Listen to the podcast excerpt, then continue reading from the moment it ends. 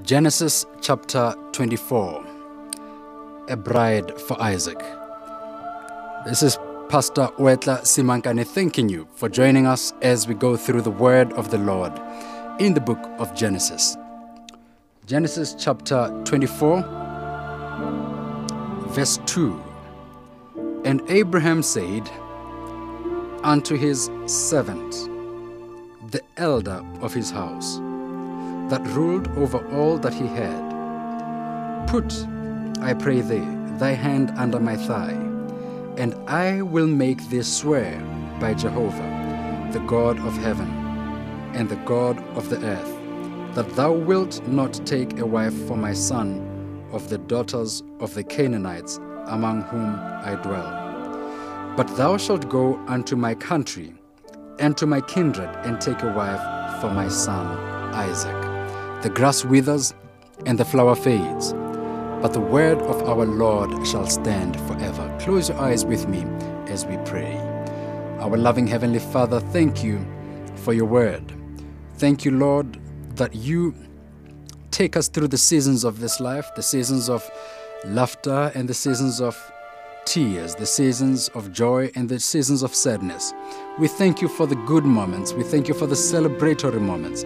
And as we reflect upon this one, we also ask that you'd give us wisdom so that, Lord, we may make wise choices. For this we ask in Jesus' name. Amen. Amen, amen, and amen. My brothers and my sisters, sons and daughters of the living God, I congratulate you for going through this journey so far and what a journey it has been. Life is like a pendulum. It's like a pendulum swing between sadness and joy. It is like a hike with a mountaintop experience and valley low tragedies. Life is like a roller coaster. One day you are up and another you are down. Whether you are up or down, the transition of Genesis 23 and 24 lets us know that weeping may endure for a night, but joy cometh in the morning. The wise man says there is a time for everything a time to be born and a time to die, a time to weep and a time to laugh, a time to mourn and a time to dance. Weeping indeed may endure for a night, but joy comes in the morning. By the way, Genesis 1 presents night and day in that order. In creation order, it was night and it was morning, the first day. Begins with night and darkness, but ends with day and light. So if you're going through a dark night today, if you are going through a chapter 23, know that the morning shall come. It was weeping in chapter 23, but it is laughter in chapter 24. It was mourning in chapter 23, but it is dancing in chapter 24. Chapter 23 is a funeral, but chapter 24 is a wedding. I invite you to the wedding feast. Come, let us celebrate. The whole process is initiated by Abraham. This is an interesting fact because most of us today have weddings that are initiated by the groom or the bride. Uh, such are the days. So, we ourselves, as the potential bride and groom, are the ones that meet where we meet. We uh, say what we say. And later, having agreed upon what we agreed upon, call the parents to come and be witnesses, right? but here, the process is initiated by Abraham. Abraham. For Abraham, you see, Sarah's death was also a fresh awakening to his own advanced age and to his responsibility to make sure that his son Isaac would marry well and produce heirs. Remember that the promises of God were for his heirs, that the promise of that land was for his offspring. That was how God coined the promise again and again and again. And so God had given him a promise that was not just attached to himself, but attached to his progeny. God had given a solemn promise that belongs not to him alone, but to his descendants. The matter was of such momentous importance that Abraham summoned his chief servant. Of first importance, Abraham demanded that Isaac's wife must not be a Canaanite. He makes him swear, swear by the Lord, the God of heaven. Mark those words. by the Lord, the God of heaven and the God of the earth, that you will not take a wife for my son from the daughters of Canaan, among whom I dwell, but will go to my country and to my kindred and take a wife for my son Isaac. Also important to Abraham here was that he does not go back to Ur. When the servant suggested that, the, that perhaps Isaac could go back to Ur to find a wife, Abraham says, No, no, no, no, no. See to it that you do not take my son back there. Abraham's first recorded words in Scripture had been expressive of his doubts to God when he said, You have given me no offspring.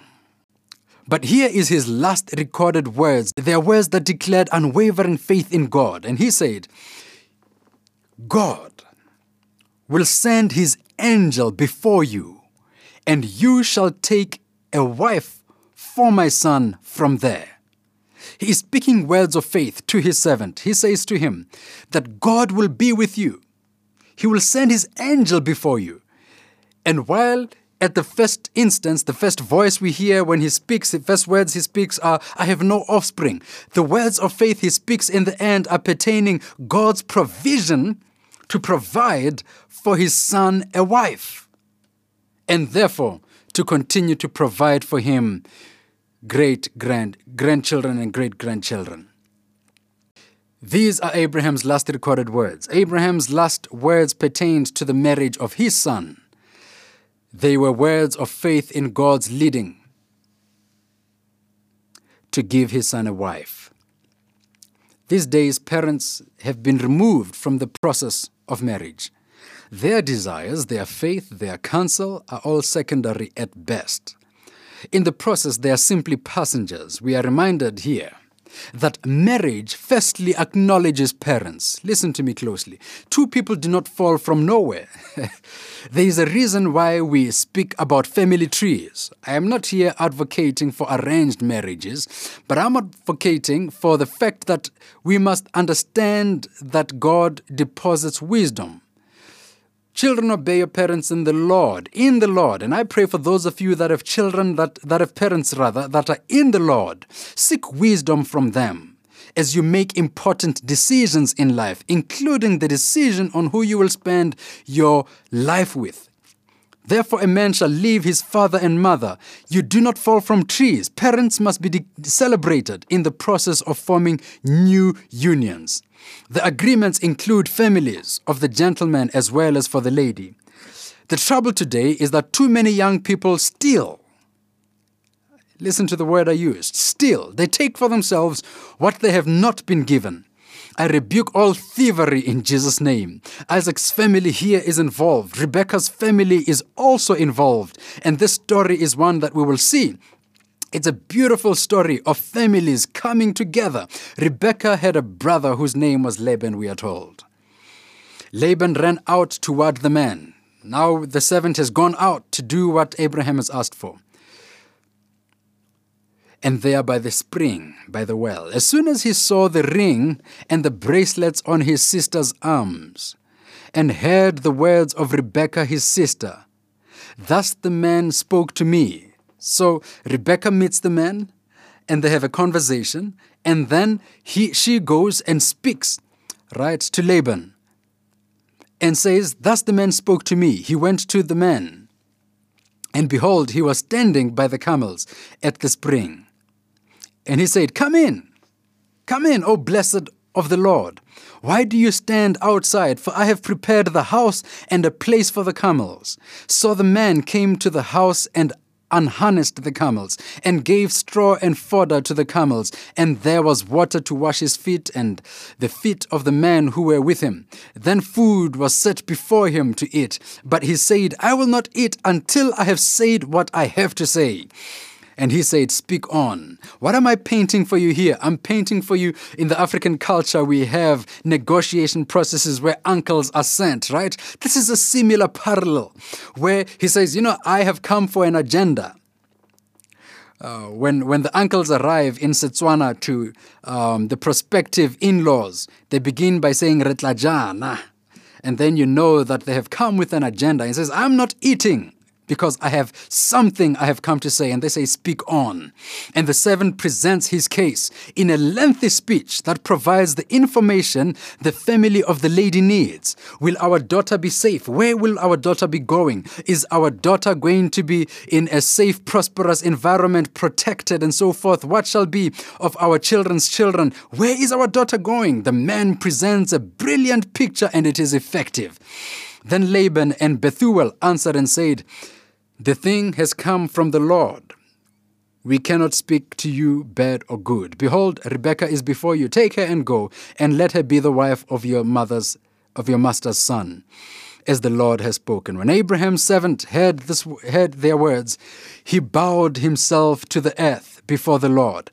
And the servant brought out jewelry of silver and of gold and garments and gave them to Rebekah. And he also gave to her brother and to her mother's costly ornaments. I went to a Zulu celebration. It was between a Tswana and a Zulu uh, young lady. And uh, they came with gifts. They came with gifts that they were giving.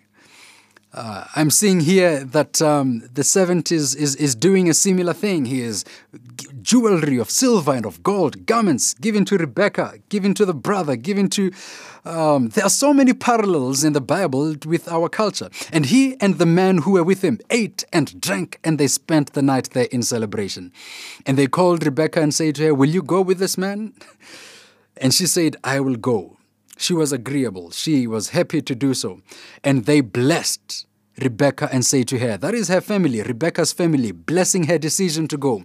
Our sister, may you become thousands of ten thousands, and may your offspring possess the gate of those who hate them.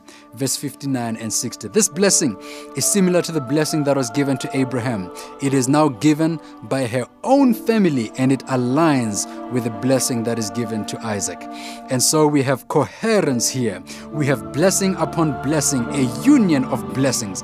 And I pray that if you're married, may your marriage be a union of blessings. If you're not married, I pray indeed that your union may be a union of blessings. Let us close our eyes and pray. Father in heaven, we thank you for this word, and I want to ask that you may rebuke any that has uh, not, dear Lord, honored their parents, that is taking a woman. There's so much cohabitation that is taking place. People are not honoring parents. Young men, young women are making decisions. And I pray, dear Father, that you may rebuke any such in Jesus' name today.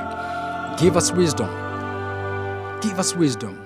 And I pray that just like you did with the manservant, may God move ahead.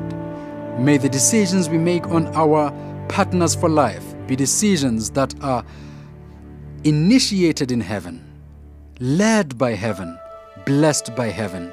May you guide anyone that is looking for a partner today, looking for a wife, looking for a husband, praying for a husband and praying for a wife. I pray that your presence, just as it was, leading this man to the future wife of Isaac, may you also, Lord, be the guide for any future marriages. For this we ask in Jesus' name. Amen.